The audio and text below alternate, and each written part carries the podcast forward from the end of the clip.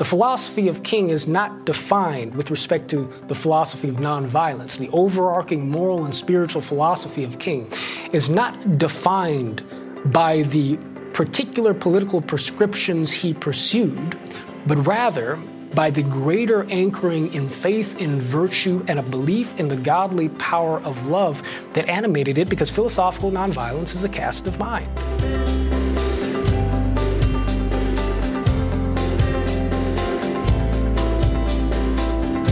Welcome to the Acton Vault podcast, a product of the Acton Institute for the Study of Religion and Liberty.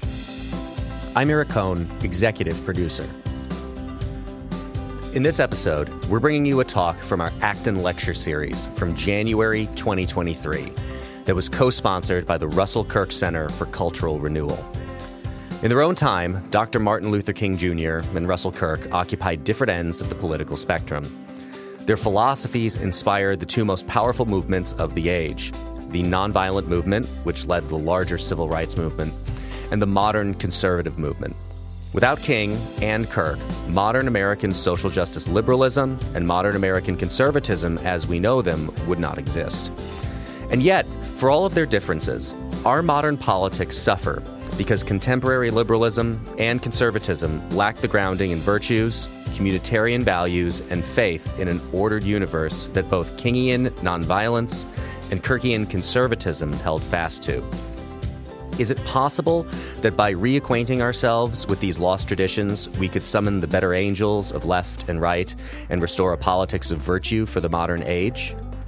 John Wood Jr. is a writer, podcaster, and noted public speaker nationally recognized as a leading voice on the issues of political and racial reconciliation.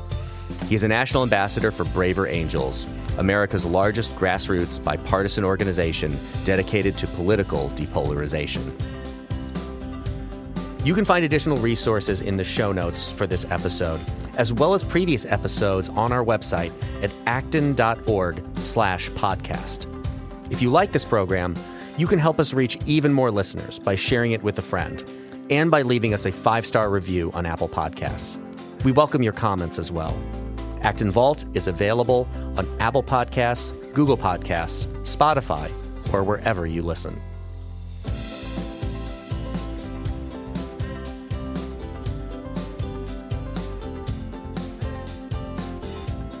Good evening, and welcome to the Acton Building and to this evening's program, uh, sponsored, co-sponsored tonight, uh, of course, between Acton Institute and the Russell Kirk Center for Cultural Renewal.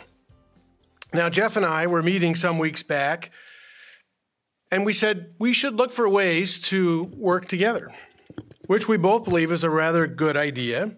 We do, after all, share the commitments to the same principles or shall we say, the permanent things which have prospered Western civilization, and we have a formidable common enemy, an all consuming Leviathan, which in our various complementary ways we are working to slay.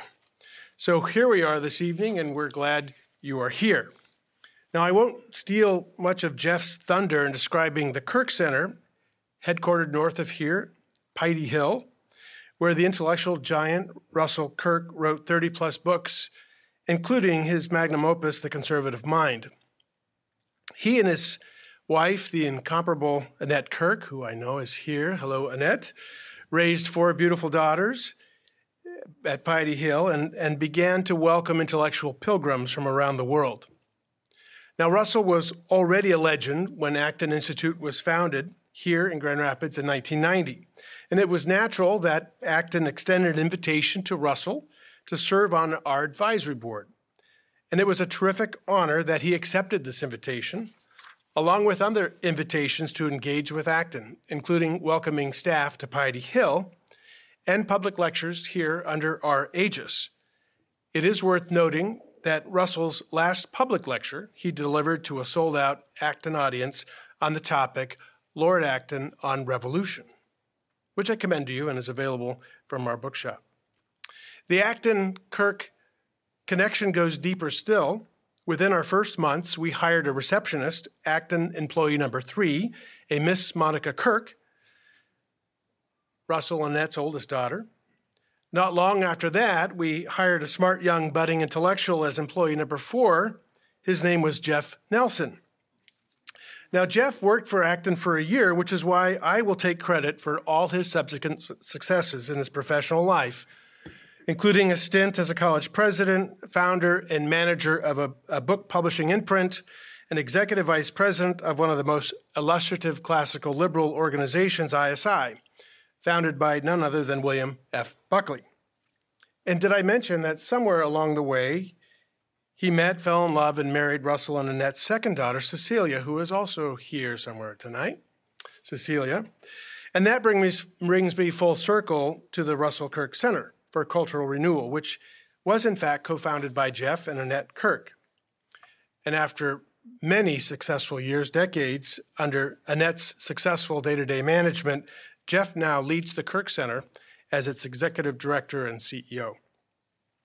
Now, our format this evening will include a 30 minute lecture, followed by an opportunity for questions from the audience. At the appropriate time, colleagues of mine will emerge with microphones, and we ask that you beckon them over and speak into the mic so that our digital audience, tonight we're being uh, simulcast, can fully participate in the discussion. So I have given short shrift to tonight's important topic and indeed to its speaker, but I leave this important duty to Jeff Nelson. Could you please join me in welcoming Jeff?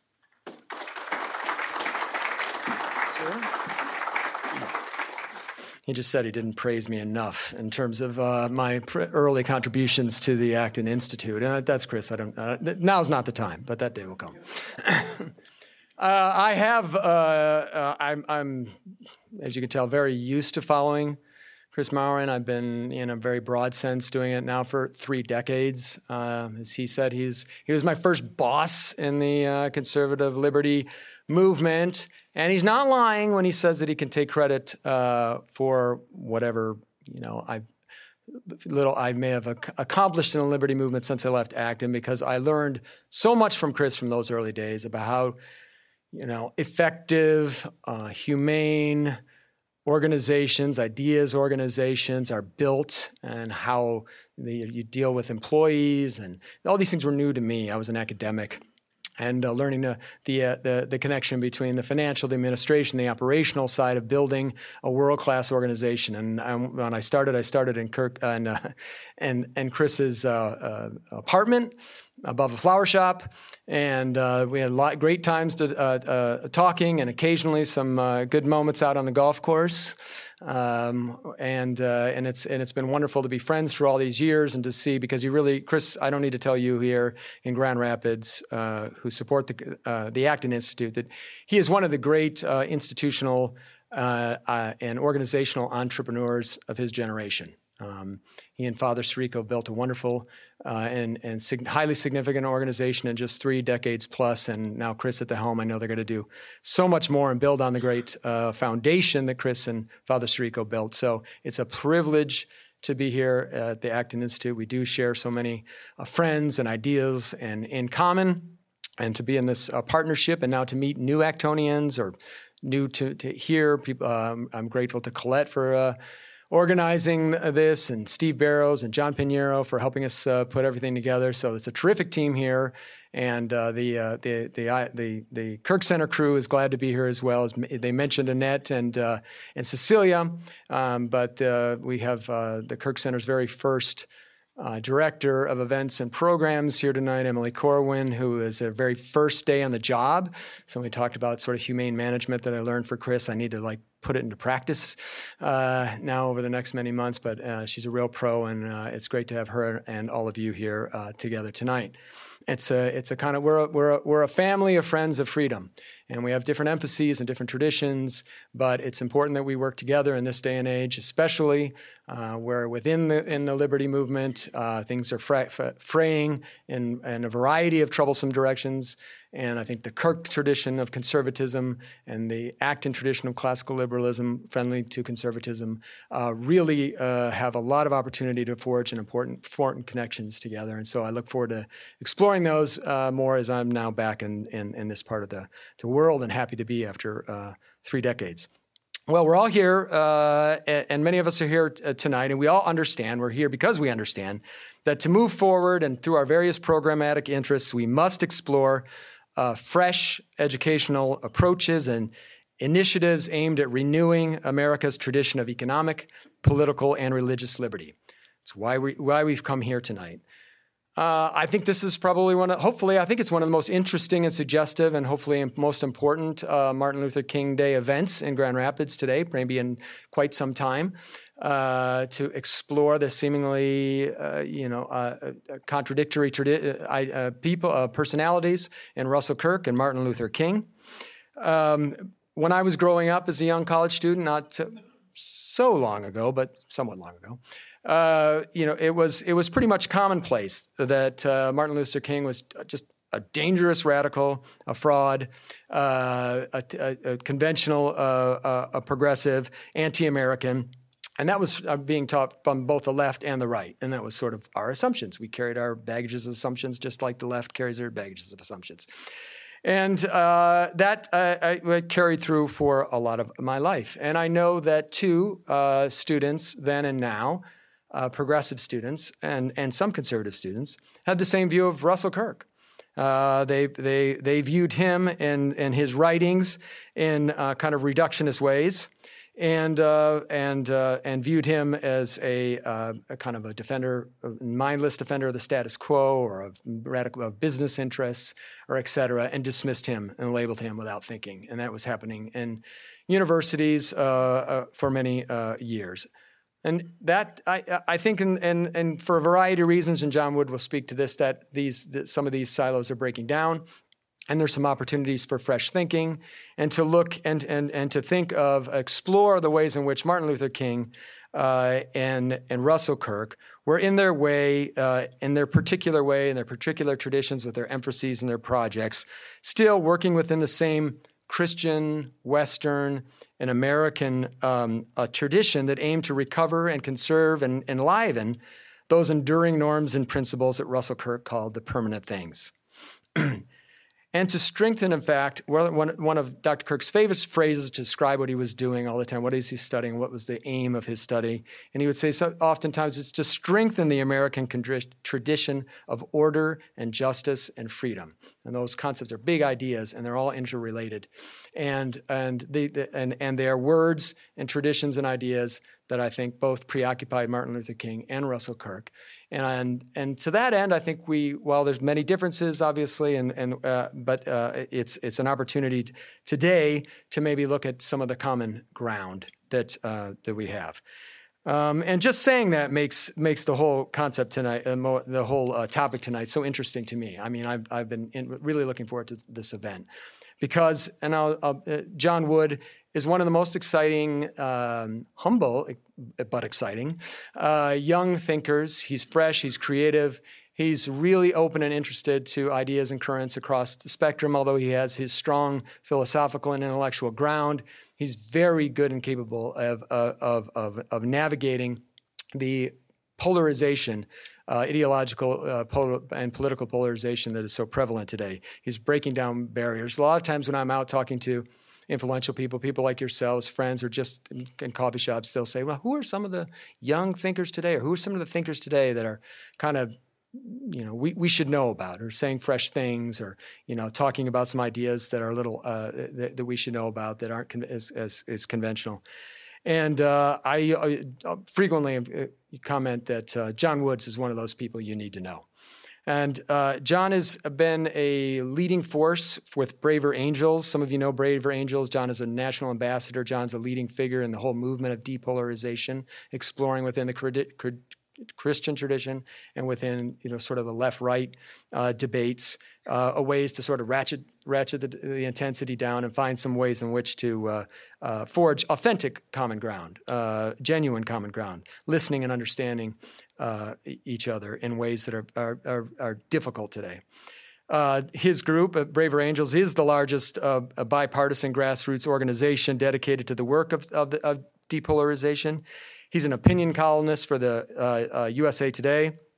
Uh, prior to that, John was a nominee for Congress in California, uh, California's 43rd district. uh, in the 2014 elect- election cycle, afterwards serving as the second vice chairman of the Republican Party of Los Angeles County, which is America's largest county level Republican Party. Uh, he's a highly regarded speaker on matters of, mat- uh, of race and uh, political reconciliation for reasons that you'll, you'll discover.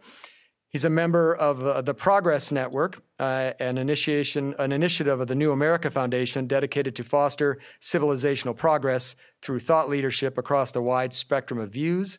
A fellow builder with New Pluralists, a, collaborate, a collaborative organization dedicated to civic bridge building and racial justice. With an advisor, uh, he's an advisor also of the American Project, which is an initiative, an initiative of the Pepperdine School of Public Policy dedicated to restoring communitarian roots of conservatism. John's a fresh uh, and uh, light. He's, he's uh, his, his star is ascending. He's got a very popular podcast, and young people talk about him uh, all, all, um, everywhere I go. So it's really nice to have, great to have him come all the way from Los Angeles on this rainy January night in Grand Rapids to be with us uh, to talk uh, about uh, Martin Luther King and Russell Kirk, a consensus of first principles. John.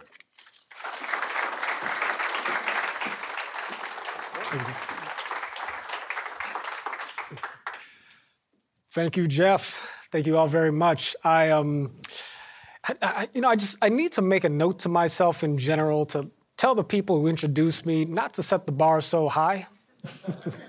you know, at some at some point I may fail to fail to clear it, but hopefully this is not uh, one of the one of those nights. No, but Jeff, it's it's great to be here with you. Great to see you again, Cecilia, uh, Annette. So nice to see you, uh, and new friends, Kris, Stephen. It's good to see you. Um, and it's wonderful to, hear, to, to, to be with all of you to talk about something that may seem like a counterintuitive sort of juxtaposition, right? Um, this idea that the two most, let us say, catalytic figures of the mid 20th century in terms of spurring the movements that would go forward to define the further arc of American history. The conservative movement on the one hand, and you might say the, the civil rights movement, and within that, the nonviolent movement, the mainstream of the American uh, social justice movement of that era, which produced such uh, indelible change, that these two individuals who you would instinctively assume would be polar opposites on the political spectrum, and in point of fact, they were, nevertheless were proceeding from a place of deep convergence with respect to the subterranean architecture, if you will, of the philosophies that they represented. And in so being the case, perhaps, just maybe, just maybe, if we can sort of identify the places at which these individuals converged in meaningful ways, we might be able to restore unto ourselves in the present moment um, an understanding of how it is we might more effectively bridge the divide in our current time.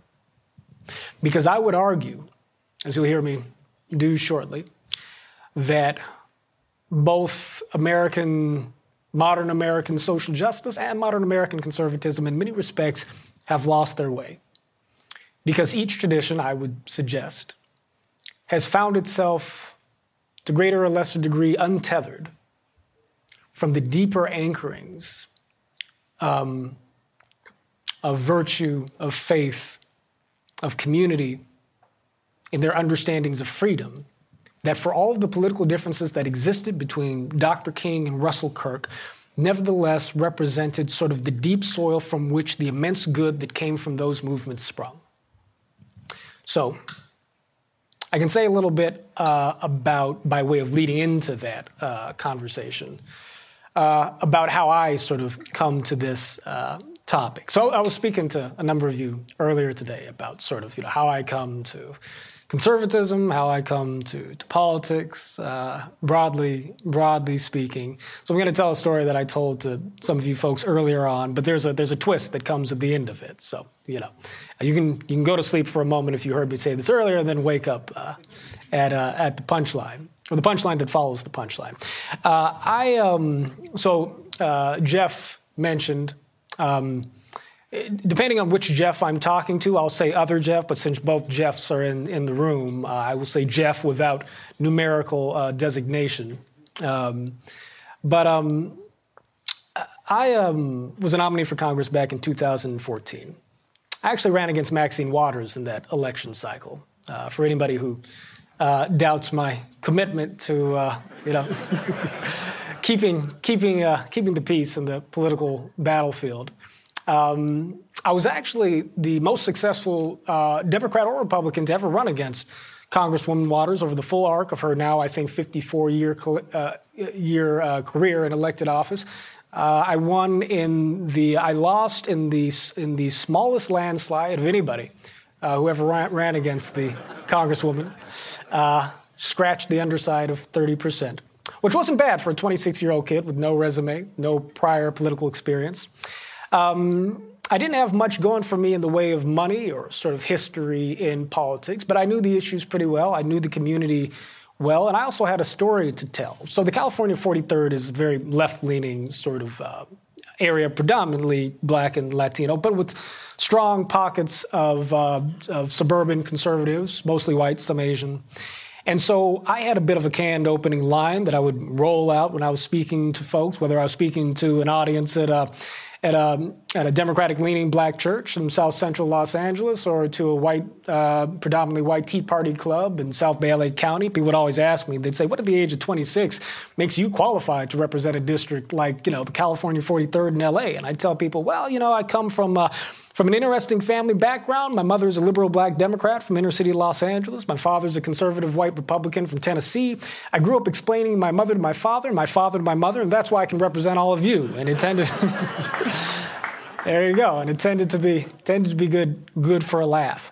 Now, you know, the funny thing is, is I grew up, um, you know, with political and racial diversity in my family, but you know, the majority of my relatives were left leaning. Uh, I grew up a liberal activist. I didn't start really studying conservatism uh, until uh, after having worked for the Obama campaign in 2008.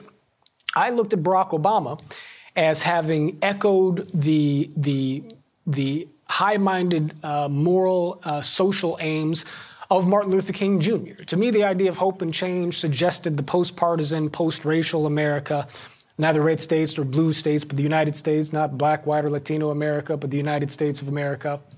This idea of an America where we do not speak of white power or black power, but rather God's power and human power. Uh, that to me seemed to be the message that uh, Barack Obama was echoing. And so I followed his campaign, worked for his campaign. And when it was all said and done, I took it upon myself to start studying conservatism in an effort to sort of bring Republicans and conservatives into the fold. Long story short, wound up sort of converting myself. But here's sort of the funny thing about how that ends, because I um, began taking in information from different places, reading books I hadn't read before, The Wealth of, Na- Wealth of Nations, Adam Smith Atlas Shrugged. I read the Bible from cover to cover, had a religious conversion. That is its own story. It's very relevant to the tale here. Didn't really get to Russell Kirk until, honestly, after my 2014 campaign. And when I started reading Russell Kirk, I was struck, yes, by his philosophy, by, you know, sort of who this man was in the context of American conservatism, the history thereof, the thinkers who he brought to my attention. But one in particular stood out to me just because I realized I had a little bit of a connection uh, to, uh, to, to Kirk and the story he was telling, just insofar as um, my name is um, John Randolph Wood Jr. I was named after my father, who was named after my grandfather, one Randolph Clay Wood who happened to have been the, uh, the, the, founder and owner uh, of America's biggest independent record label in the 1950s and early 60s, Dot Records, which Pat Boone and Lawrence Welk and folks like that. And Grandpa was named after uh, the great orators of the Senate, as my father explained to me when I was little. Um, one of them being Henry Clay, and the other being John Randolph of Roanoke, who I knew nothing about uh, until later on, after having run for Congress myself as a conservative uh, in Los Angeles, realizing that I was actually uh, named after one. You know, that is to say, um, a man who uh, sought uh, congressional uh, office by the name of John Randolph. And so I now uh, somewhat proudly go by the moniker, at least when I'm speaking to my good friend Jeff Nelson, of John Randolph of South LA. And so you know, that's that is a tag that I, you know, happily, happily embrace. But I'm somebody who thought of himself as growing up in Dr. King's promised land. You know, um, many people have explained to me how the United States of America is as racist today as it's ever been. But the truth is, is that I grew up in a time in, in a place where I was deeply loved by people of very different skin colors and people of very different politics. Took me a while to realize that perhaps not all of America is that way. But it seemed that the power and impact of King's philosophy was one that genuinely did move the needle in terms of our national conscience and the way we treat each other as Americans. His legacy was well reported to me as a kid growing up in the public school system in Los Angeles. But one thing that was not particularly emphasized to me about King, though I knew he was a reverend, though clearly he was a religious man, was just how deep and just how just how vital King's understanding of society and the universe as proceeding from the mind and heart of an omnipotent creator was to his understanding of the power by which we affect social change in American life and in human life, broadly speaking. Dr. King was a person who believed in an ordered universe. I was a person who sought to dedicate myself to being a voice for King's philosophy without ever having quite been pointed out, pointed to the fact that this was where his perspective began. And in reading Russell Kirk, one of the first things I uh, lit upon was the idea that conservatism, in Kirk's view, is not really conservatism unless it proceeds from this assumption that we live in an ordered universe, that there is a design within which all things unfold. And that seemed to me like a striking harmony for two individuals that I knew lived in the same time, had different politics, uh, and yet had launched these powerful movements that in different ways had seemed to come untethered from that starting point in some sense. That's the beginning of the similarity, not the end. Dr. King, in believing not just in God as an abstract fact, but in the idea that there's a creator that animates all things, believed that the nature of God was such that it must express itself in the human personality in order for us to affect change in society in ways that would be pleasing to that will. King believed in, in a God who's a God of love, that God is love. To quote John in the first epistle, first epistle of John. And that love is a spiritual force by which we can, ex- we can affect social transformation. But to love is to embody the virtues of love. And so the philosophy of nonviolence is a virtue philosophy. King's teachings centered in on the idea that love requires us to act in a spirit of goodwill towards our opponents, to regulate the way we think about our opponents so that we do not think wickedly about one another inwardly, and that in so doing we give ourselves the power to speak to the conscience of those who disagree with us.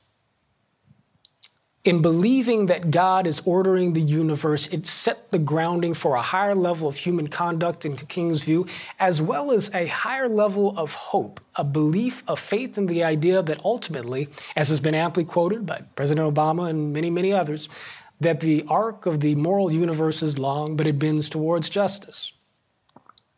Kirk believed that we live in an ordered universe, that the station that we live in that we occupy in life is something of a divine tactic, a divine appointment, that the structures, the institutions of our society, the arrangements of our society, from age to age and generation to generation, are tied to one another in a dialogue that connects the past with the future.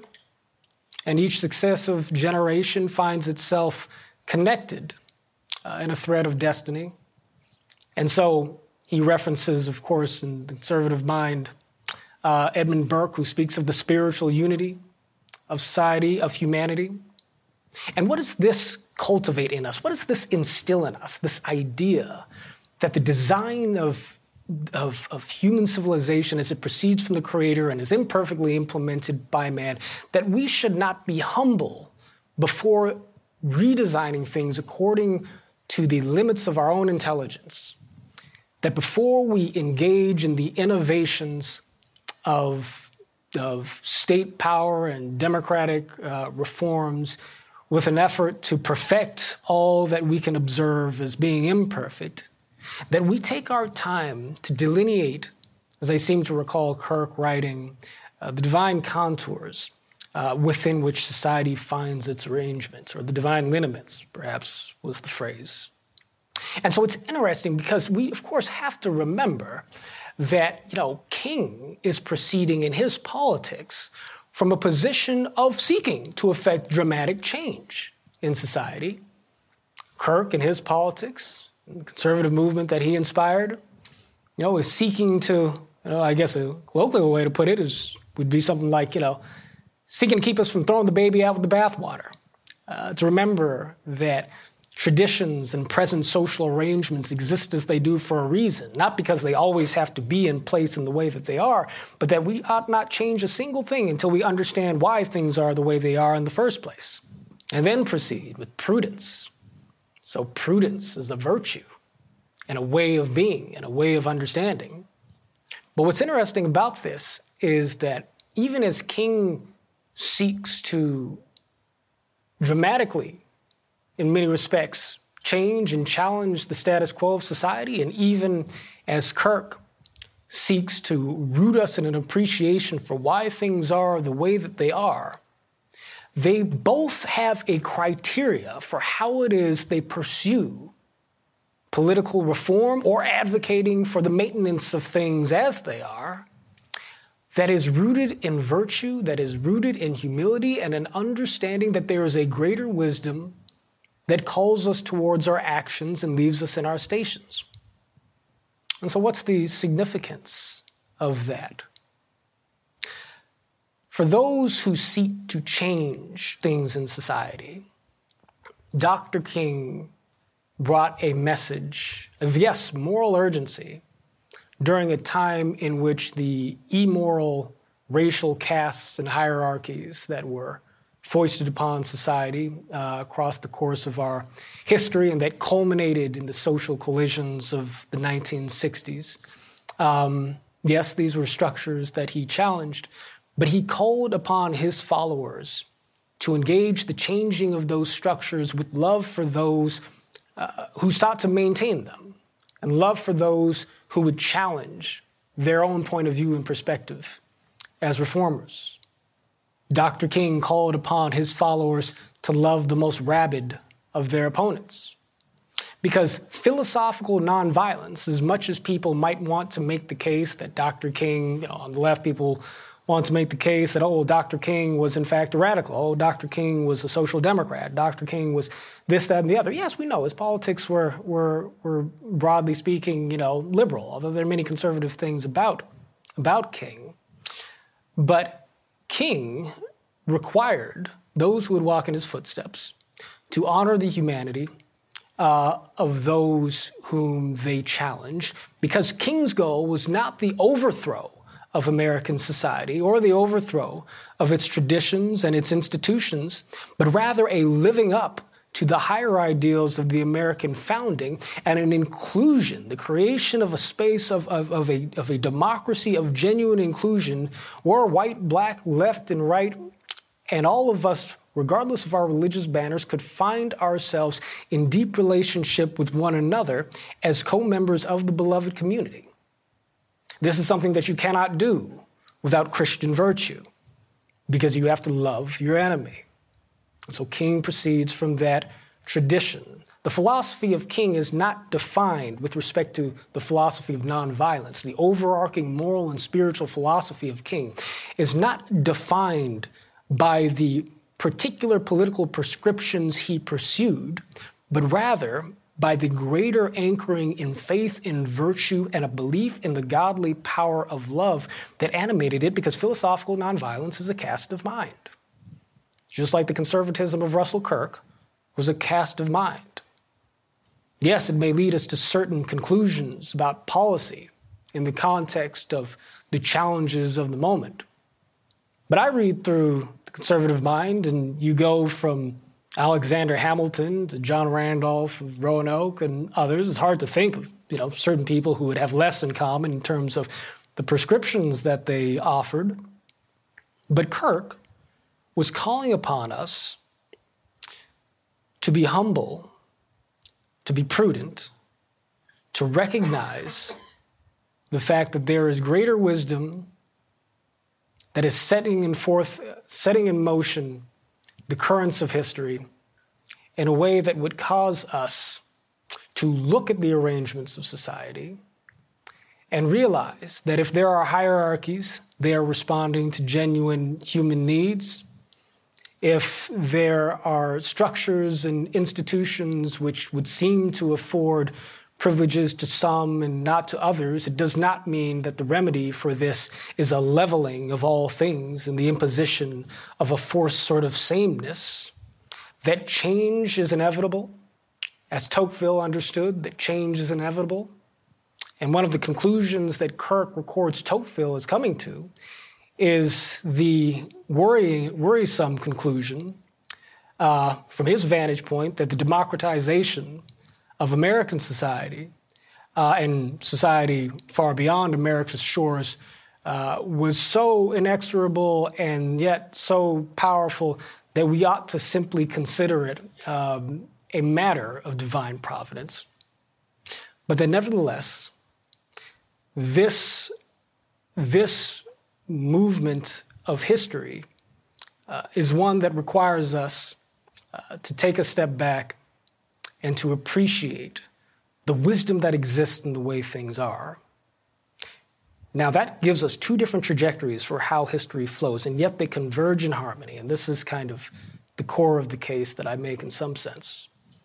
So, Kirk uh, discusses Alexis de Tocqueville and Tocqueville says that while it seems to him inevitable that the, democratize, that the democratization of humanity is something that will proceed without, uh, without uh, pause to those who would worry about its implications, that nevertheless, it is not hopeless that man should succumb to the perversion uh, of democracy, but rather that those who would be vigilant and critical of the tendencies of leveling innovations in democratic society to reduce the human being to one that seeks its gain only through the realization and the acquisition of material goods and positive rights without reference to a greater spiritual reality and a sense that we exist in the context of a design of society in which we find our purpose in relation to one another, that vigilance against that tendency is something that could allow for the democratization of American society and for Western civilization in general to not necessarily result in the hollowing out of the human soul. I would argue that Martin Luther King Jr., in, and as a matter of fact, I'm not even going to qualify the statement. I would argue that Martin Luther King Jr. represents the positive fulfillment of the type of small d Democrat that Alexis de Tocqueville was hoping for, and that whether or not Kirk would have recognized King as such in his own time, and I don't know, there really doesn't seem to be much record of Kirk having rendered commentary on King, or vice versa for that matter that nevertheless, King was the type of democratic reformer that, if it is God's will that society should become more democratic, was needed to make sure that democratic process was still able to hearken back to the greater truths. Because one thing that you can read and hear King discussing, King emphasizing to those who walked with him in the effort towards integration in the civil rights movement was the fact that there is actually, although the terms are used interchangeably, he said, a deep and stark difference between integration and desegregation. Desegregation was something that King identified as being enforceable, important, something that the law could do to make sure that people were not unjustly barred in terms of their access to the resources and opportunities of society. But that's all the law can do. That's all desegregation can accomplish. If all we have is desegregation, King said that it leaves us in a society where we are elbow to elbow, but not heart to heart. That integration was what was required. Integration being one in which we recognize one another in the full sacredness of human personality, not forcing one another to be the same. King believed in an integration that highlighted the sanctity of human difference. And this obliteration of human difference is precisely what Burke and Tocqueville and Kirk himself, a part of what they were concerned with in an industrial, materialistic, commercial society that eradicates what's special about the human individual in the arrangements that evolve over the course of time and in the context of the particular, the particular gifts that we bring to our station in life in relationship to one another. King was seeking to integrate into a society that recognized those things as special and sacred. He wanted those things for America. But he saw the American story as having traveled so woefully adrift from that starting point that yes, he pursued, he pursued a powerfully passionate and a morally aggressive and assertive path towards reform, which made him scary to many conservatives. You know, it's hard to know what exactly you're seeing in a man or a woman of action in the moment at which the consequences unfold in real time. The hindsight of history provides us some clarity.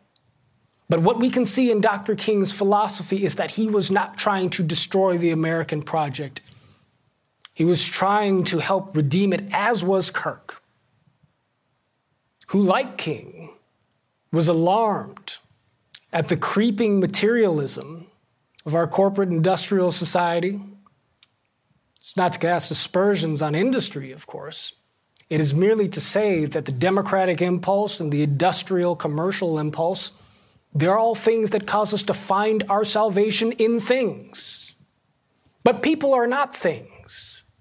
This is what Dr. King said. And Dr. King and Edmund Burke alike, as Kirk recounts, had a definition of the human being nearly identical to one another which rested upon this understanding of freedom, that you cannot abstract freedom from the free man, from the free human being. Freedom is not a thing on the outside of me that I can acquire. The proper understanding of the human personality is that he is free by nature and that it is a perversion of things that limits freedom, that cuts off our freedom. They both saw freedom in this way because God intends for us ultimately to be free, and yet to be free within structure, to be free within limits. Burke and Kirk and King, King and Kirk and Burke all believed this as well. And so Dr. King talked of, spoke of the freedom of the will, he spoke of choice, but he said that God's providence is supreme that what we have is the freedom to choose according to our destined nature. Right? And so, even as conservatism, rightly understood, emphasizes freedom, it is freedom within the context of a greater reverence for God's design and the reason for the things around us the reason for the things around us and the things within us. So, in my reflections on these men, on the philosophies that they inspired, I find myself feeling a bit of reverence and humility myself for the greater mind of God. Forgive me if I sound a bit like a preacher at this point. But it's just to say that the nature of our politics, our small minded political tribalism, is such that we cast all things as zero sum competitions in the context of our disagreements. To the point at which your existence and mine, if our politics are different, are themselves a zero sum conflict. And this is the path to violence. This is the path to destruction. When I tell myself that I cannot live with you because I disagree with you, because we see things different ways, right? It also represents a forgetting of Christian wisdom in the deepest and most poignant ways. The truth is, is that if Russell Kirk and Martin Luther King Jr. were sitting here today, they still probably would disagree on all sorts of things. You know, Russell Kirk was a, was a great champion for Barry Goldwater. Dr. King considered Barry Goldwater the most dangerous man in America. The battles between that generation of Americans were real. And yet, Truth and wisdom are transcendent. Love is transcendent because God is. There was good in each of these men, there was wisdom in each of these men. And an America that believes in more than material things or ideological things is an America that can recognize the fact that truth is not the mere property of one political tribe or the other. It comes from a faith that is seasoned by human experience. And so Kirk, in writing about Edmund Burke, makes reference to the fact that while this was a man who sees society as being ordered by a creator, that this is no impractical mystic, but a man whose spirituality is wedded to understanding and encountering reality as it is. It proceeds from an understanding of what is concrete and real in human relationships and does not give in to the flights of fancy that say that I, as one intellectual, as one person with an IQ of, I'm not saying this is my IQ, but as one person with an IQ of 150 or an SAT score of 1600 or what have you, has the answers to, to, to life's eternal mysteries or to the, to the problems of political society. By no means. He had a high, had a high-minded spirituality. Edmund Burke, according to Russell Kirk, but it was one that was calibrated to respond to the realities of real challenges. That could be said about Martin Luther King. If we can come to a place to where, on the left and the right, we can revive a commitment to virtue, a commitment to community, a deeper understanding, shared understanding of freedom, the sanctity of the human person, a rejection of mere materialism as a pathway to human flourishing, as important as material things are, and a remembrance of the fact that left or right, we are children of God and derive the sanctity of our persons from the love that He bears for us, then maybe, just maybe, our conflicts no longer have to be quite so zero sum. We can learn to live with each other more fully again in a deeper vision of what America could be an America of the beloved community, tied together with every generation of our forebears, linking us forward to our descendants in the thread of destiny and realize the fact that we can believe in America and honor the wisdom of Russell Kirk and Martin Luther King. Thank you very much.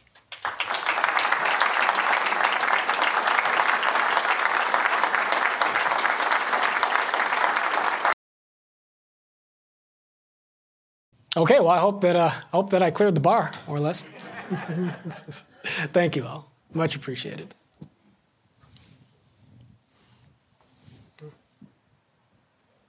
Thank you so. Thank you so much for your. It's on. It's on.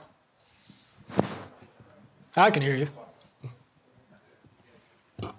Thank you so much for your talk, um, which had many areas of inspiration. Mm. What occurred to me as you were as you were speaking, um, when you, you spoke of virtue and you spoke of an ordered universe and and and, and God. Mm. Um, I, I, recalled uh, Jesus, yeah. in which he was saying, "I came to free the oppressed. Mm. You know, I came to release the prisoners." And the way he was doing that was through the power of his love. Yeah. You know, love one another as I've loved you. Do you think that that was really what was elemental, you know, about Dr. King's mission? Mm-hmm. That it wasn't just about the social changes, although that was important, that was extremely important, no question. But that elementally, even deeper, it was this freedom that you speak of in which you know the unvirtuous the, the person unable to live out virtue is a prisoner mm-hmm. they're in chains mm. and it isn't restricted or maybe it even I, I, don't think it was restricted at that time most certainly to any particular race mm-hmm. uh, but maybe even more so now mm. it's a question of what is freedom? And do you think that that's more elemental in what his message was? Is that freedom for all yeah. from this being captured by this slavery of, lack of a better word, sin? Mm-hmm. Yes, absolutely. I believe that that is essentially sort of the first principle uh, of, of King. Really, I mean, he, he is, through a godly love, he is seeking freedom and on every level. He is concerned with the material dimension of human life, but ultimately, he's seeking the spiritual liberation that only comes with finding yourself in right relationship with your fellow man and you know with the source uh, that begets us, right? Uh, and you know, I mean, King was um, King was was fairly was very clear about this. Uh, really, you know, uh, he said, "What we seek is the beloved community. Uh, we seek not to defeat or humiliate our opponents, but to be reconciled to them uh, in friendship, so that we may be with each other in the beloved community." Right? It was a vision, you know, of of, of heaven on earth. It was a vision of the kingdom of God or some approximation of that in some sense. That's what King saw in his mind, in his heart. You know? And, and Edmund Burke, who believed in, you know, I mean, Burke had a, a vision, sort of an Anglican church that was threaded throughout the fabric of institutional society uh, that wedded its institutions in direct relationship uh, to a reverential sort of understanding of the spiritual contours in which we have the existence of, of the state. And so, you know, in the context of, of British society and, and um, you know, this sort of constitutional tradition with which he was familiar, you know, that's sort of the mechanical way, I think, by which Burke and, uh, sort of envisioned uh, a similar sort of outcome manifesting. And indeed, uh, Russell Kirk makes reference to someone who uh, I, I, now forget who who the quote is attributed to, but you know the statement uh, in the conservative mind there is that you know Burke uh, is sort of I think less concerned with you know. Uh, one form of government or other, but rather with building something like the kingdom of something like uh, the kingdom of heaven on earth. Um, folks will correct me on the details of that imperfect recollection. Um, but the short answer to your question is simply yes.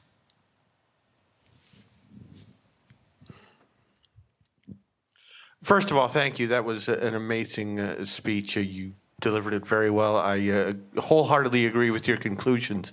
Um, my question has to do more with the, uh, an action sense, and bear with me as I wrote this down mm-hmm. um, so that I could remember it. In our modern social construct, where the idea of the omnipotent director is being assailed on the one side by a new atheism that espouses selfishness as a virtue, and on the other by a progressive Christianity that redefines love as tolerance, absent correction or admonition, what would your suggestion be, and how to apply your conclusions to this willfully self righteous society? Mm. Well, and of course, I and I agree uh, with both of those both of those um, forces that you've identified as pushing back against our ability to realize this consciousness. And I could add to that list. The thing to add to that list is, in my humble opinion, um, a religiosity in American culture, society, and politics that is itself unconcerned with the virtues that ought to be ought to be definitive of what it means to be religious, and certainly to be to be Christian uh, the sort of religion whose merit in certain people's eyes is proven by your political positions more than by the fruits of the Spirit, right? Uh, and that, in many respects, is more dangerous because it presents a false understanding of what religion is that justifies not believing in it, you know? But to your point, um, I do believe that, so, you know, the, the late Christopher Hitchens, uh, famous uh, famously a new atheist, uh, somebody who was uh, a remarkably entertaining, entertaining polemicist. Very little respect, of course, for religion in general, but there are a few religious people who he respected, and, and a few who he saw as demonstrating the, in his opinion, sort of the rare but occasionally, you know, found positive power of faith. And King was somebody who he pointed to directly as showing what a Christian should be, even while he felt that the category of Christianity was an illegitimate one. And it's because King and his actions, regardless of where they derive from in his beliefs, according to Hitchens, nevertheless plainly demonstrated a moral capacity for transforming people into their better selves and, and scaling that impact up in society. Um, all we really have to do is consult the scripture, really. And again, I'm going to sound like a preacher here. You know, you don't have to be a self-understood Christian though to benefit from the wisdom um, of, of, of the Gospels, and uh, what the Gospels and what what the, what the Bible you know teaches us ultimately um, is that uh, you know we are to be judged by the fruits uh, of the Spirit. Um, by the fruit of the tree of righteousness, right? Uh, and that ultimately, Jesus says to those who doubt his words, Believe me not for the words that I speak then, but for the works that I do. We have to do things that demonstrate the personality of God. It's in our conduct, it is in virtue that we can show the power of what the Spirit can do, not of us, but because we believe in it, we receive it, and it animates our actions. That's the way the circuitry works, you know. That's that's sort of the mechanics of it. Um, as long as this kind of goes back to the old Jack Kemp saying, I think it's attributed to him, right? You know, people don't care what you know until they know that you care. Something similar to that. Intellectual arguments on behalf of the existence of God, I actually think are important, but they're woefully insufficient in the absence um, of the power of the Spirit. You know? And that's what King demonstrated. You can use that in politics because it is more powerful than politics. John, thank you. Uh, a question for you. Mm-hmm. With today's current polarization, uh, if you could be the architect of its mitigation, what would be your strategy? Well, so I mean that's uh, that's that's sort of a shop talk uh, question uh, for me, Kris, given what I do. Uh, so forgive me. I, I, I, guess I'll take a moment to turn that into something of a commercial for what it is I do and what it is we do. So Braver Angels is America's largest grassroots bipartisan organization dedicated to the work of political depolarization. But I tend to like to deepen that by saying what we are really committed to uh, is reviving the communal fabric of American democracy. We're not explicitly a faith based organization. There are folks of, of many faiths and, and no particular religious faith um, in Braver Angels. But I think we have in our coalition of members and partner organizations something uh, in common that Dr. King identified as being a common thread for all those who believed in and, and worked within the nonviolent movement, even if they were not people of religious faith. And that was nevertheless a faith in the transformational power of agape love, of goodwill to change human hearts and to move society uh, towards the ethical plane. I think that's what unites us at Braver Angels. And we do a number of, a great number of things. We're a national community of practice, right now about 12,000 members strong, about 85 or so local bipartisan alliances. You can think of them as chapters, with programs ranging from Congress to the kitchen table. Our very first workshop, so, you know, we have all sorts of ways of convening the American people. The very first one we developed uh, developed by Professor William Doherty, co founder of Braver Angels from the University of Minnesota, a foremost uh, family therapist and psychologist, uh, was one in which we brought together small numbers of folks from the right and from the left, reds and blues, as we say in house, not to argue or debate politics, but to speak from the vantage point of their own life experiences in terms of why they see politics the way that they do. It's literally marriage counseling for Republicans and Democrats. That's what it is, you know. Um, that was our first workshop, but since then we've developed many, many more methods and techniques. Uh, you know, we have we have workshops and courses aimed at helping people develop actual rhetorical skills for being able to communicate empathetically and in a depolarizing fashion across the divide. We have workshops aimed at helping people get in touch with their own inner dialogue and not let that, you know, that that devilish little voice inside of you that always wants to say the nastiest thing about people you don't know, sort of keep that voice from getting traction. We have an extremely popular debate program designed by April Lawson um, my colleague and formerly of the New York Times and the Aspen Institute, uh, which is uh, cultivating um, a context for debate on college campuses and local communities that is oriented around the pursuit of truth, framed around the pursuit of truth, rather than just owning the libs or you know destroying the conservatives. But what each of these things are doing are giving people skills and habits. Uh, new norms birthed out of relationships people oftentimes never expected to have, people who think differently from them, or repaired relationships with people who they thought had lost forever, parents who think that their kids will never respect them again because they voted for Trump, or, or couples on the brink of, of divorce.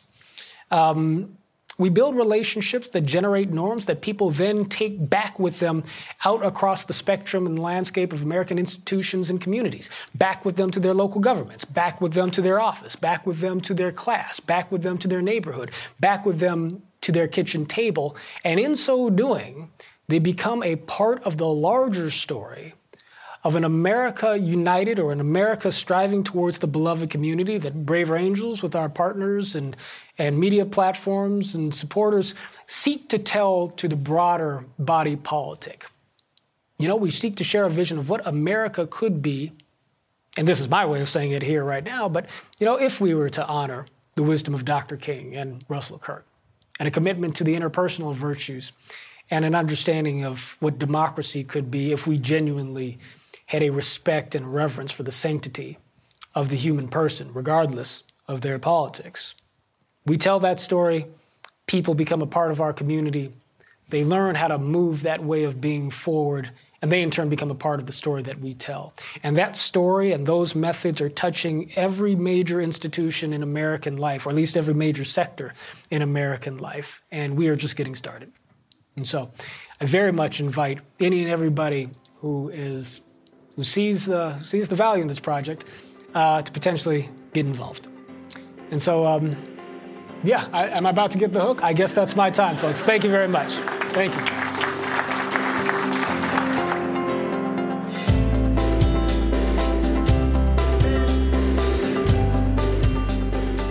As always, thank you for listening.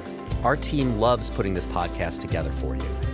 It's encouraging to hear from our listeners. Feedback is incredibly important to us because it lets us know what you'd like to hear more of, including the kinds of topics you're interested in most.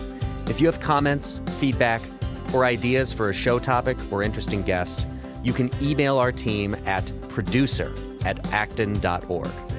Until next week, for Acton Vault, I'm Eric Kohn.